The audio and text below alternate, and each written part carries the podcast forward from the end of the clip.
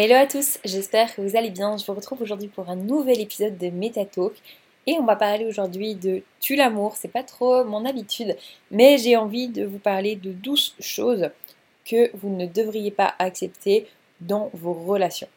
Alors, un tu l'amour, c'est quoi? C'est vraiment un facteur à considérer lorsque vous décidez de poursuivre ou non ce genre de relation.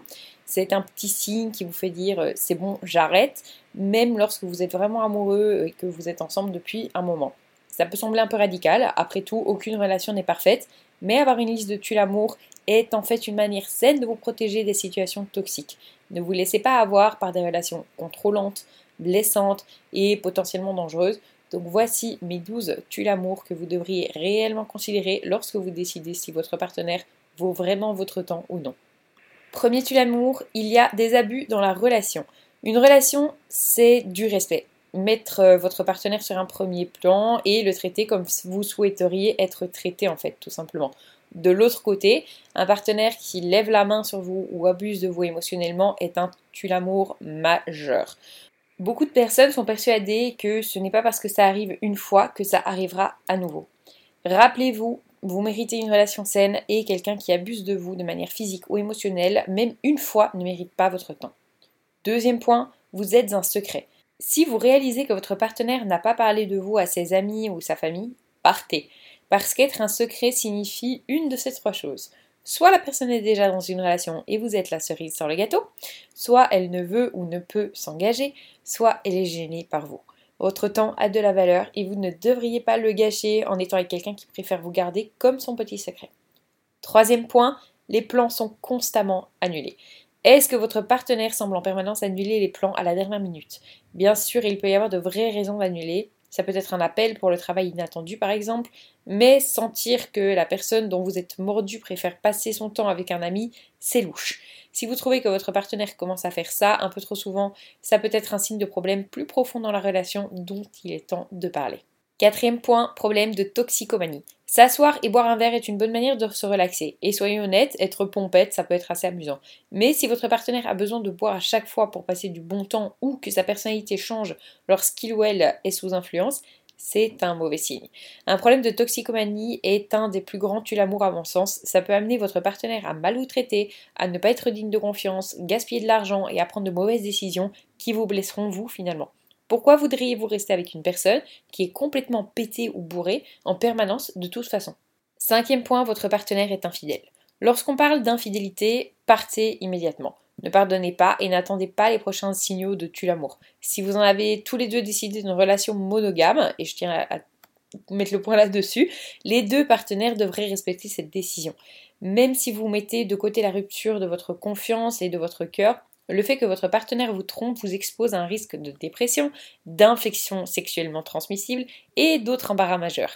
Si votre partenaire ne vous aime ou ne vous respecte pas assez que pour rester fidèle, partez, il ne vaut pas votre temps. Sixième point, votre partenaire se bat. Alors, il y a des moments où on a tous dit des choses stupides lors d'une dispute, mais il y a une grosse différence entre le fait de s'emporter et d'utiliser une dispute pour agir comme un trou de balle. Si durant votre dispute, votre partenaire amène sur la table une expérience passée avec l'intention de vous blesser, vous insulte, vous manipule pour vous rendre fou ou folle, vous attaque vous au lieu d'attaquer le problème, ou utilise le silence comme punition, alors vous devriez fortement considérer de partir. Les relations saines sont faites sur base de la communication ouverte et de résolution de conflits qui est juste. Il ne s'agit pas de voir qui peut faire le plus de mal à l'autre. Septième point, vous ne vous sentez pas bien dans la relation. Vous vous sentez bien d'être avec votre partenaire ou vous vous sentez coincé? Avez-vous de l'anxiété lorsque vous pensez à votre relation? Votre partenaire remet-il en cause votre estime propre? Si c'est le cas, quelque chose à l'intérieur de vous crie probablement cette relation n'est pas ok. Il y a clairement quelque chose que votre trip essaie de vous dire lorsqu'il s'agit de savoir si rester avec quelqu'un ou non. Si votre trip vous envoie des signaux sur votre relation, c'est qu'il y a probablement quelque chose qui ne va pas.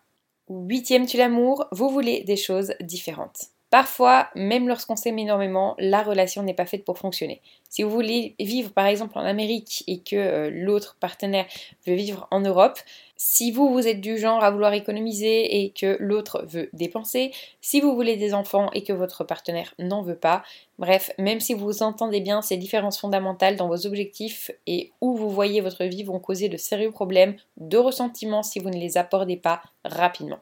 Neuvième chose, votre partenaire est incroyablement égoïste. Nous sommes tous égoïstes de temps en temps, mais certaines personnes le sont beaucoup plus. Si vous avez l'impression que vous donnez tout à votre partenaire et que la seule chose qu'il ou elle fait c'est prendre, c'est se concentrer sur lui ou elle et tire avantage de votre gentillesse, il est peut-être temps de réévaluer votre relation. Ne passez pas une seconde de plus avec un égoïste narcissique. Croyez-moi, ça ne vaut pas mal de tête que vous aurez. Dixième chose, il est ou elle est tout le temps jalouse.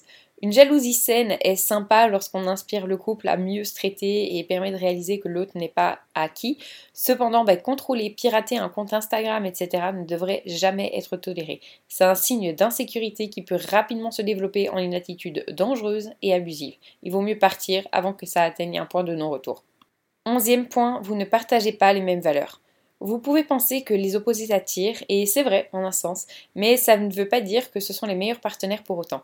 Si vous êtes passionné de politique ou que vous êtes très croyant par exemple et que votre partenaire a des croyances totalement opposées ou des points de vue qui vous énervent, ça peut vouloir dire que la relation n'a pas lieu d'être. Si vous êtes dans une relation avec une personne avec des valeurs opposées, si vous voulez vraiment cette relation, soyez conscient que ça va prendre beaucoup de temps pour comprendre comment parler et gérer ces différences. Et si vous n'avez tout simplement pas la patience ou le désir de le faire, eh bien allez-vous-en. Et douzième, tue l'amour, vous vous disputez tout le temps. Est-ce que vous avez cette impression que vous disputez tout le temps? Bien sûr, même les couples très heureux se disputent, mais se disputer constamment avec un partenaire est un tue l'amour parce que ça montre qu'on a des compétences de communication assez faibles. La communication est la clé dans une relation saine et heureuse. Les couples ont vraiment besoin de pouvoir se parler pour construire de l'empathie, résoudre les problèmes et se rapprocher. Ça signifie bah, aussi adresser les problèmes dès qu'ils arrivent plutôt que les laisser macérer et bah, finalement finir en une énorme dispute. Voilà, ben, tout ça pour vous dire que la vie est vraiment trop courte pour passer du temps avec des gens qui ne méritent pas votre temps. Si votre partenaire vous contrôle, vous ennuie ou ne semble pas vous accorder du temps, il est peut-être temps de dire au revoir. C'est bien sûr une décision difficile, c'est plus facile à dire qu'à faire, hein. j'ai bien conscience qu'à ma position c'est beaucoup plus simple, mais votre futur, vous, vous remerciera d'être parti pour trouver une personne qui vous correspondait beaucoup plus. Voilà, j'espère que ça vous a plu. Si c'est le cas, n'hésitez pas à mettre un pouce en l'air, une étoile, vous abonner, tout ce qui est possible. Et puis moi, je vous dis à la semaine prochaine pour un nouvel épisode. Salut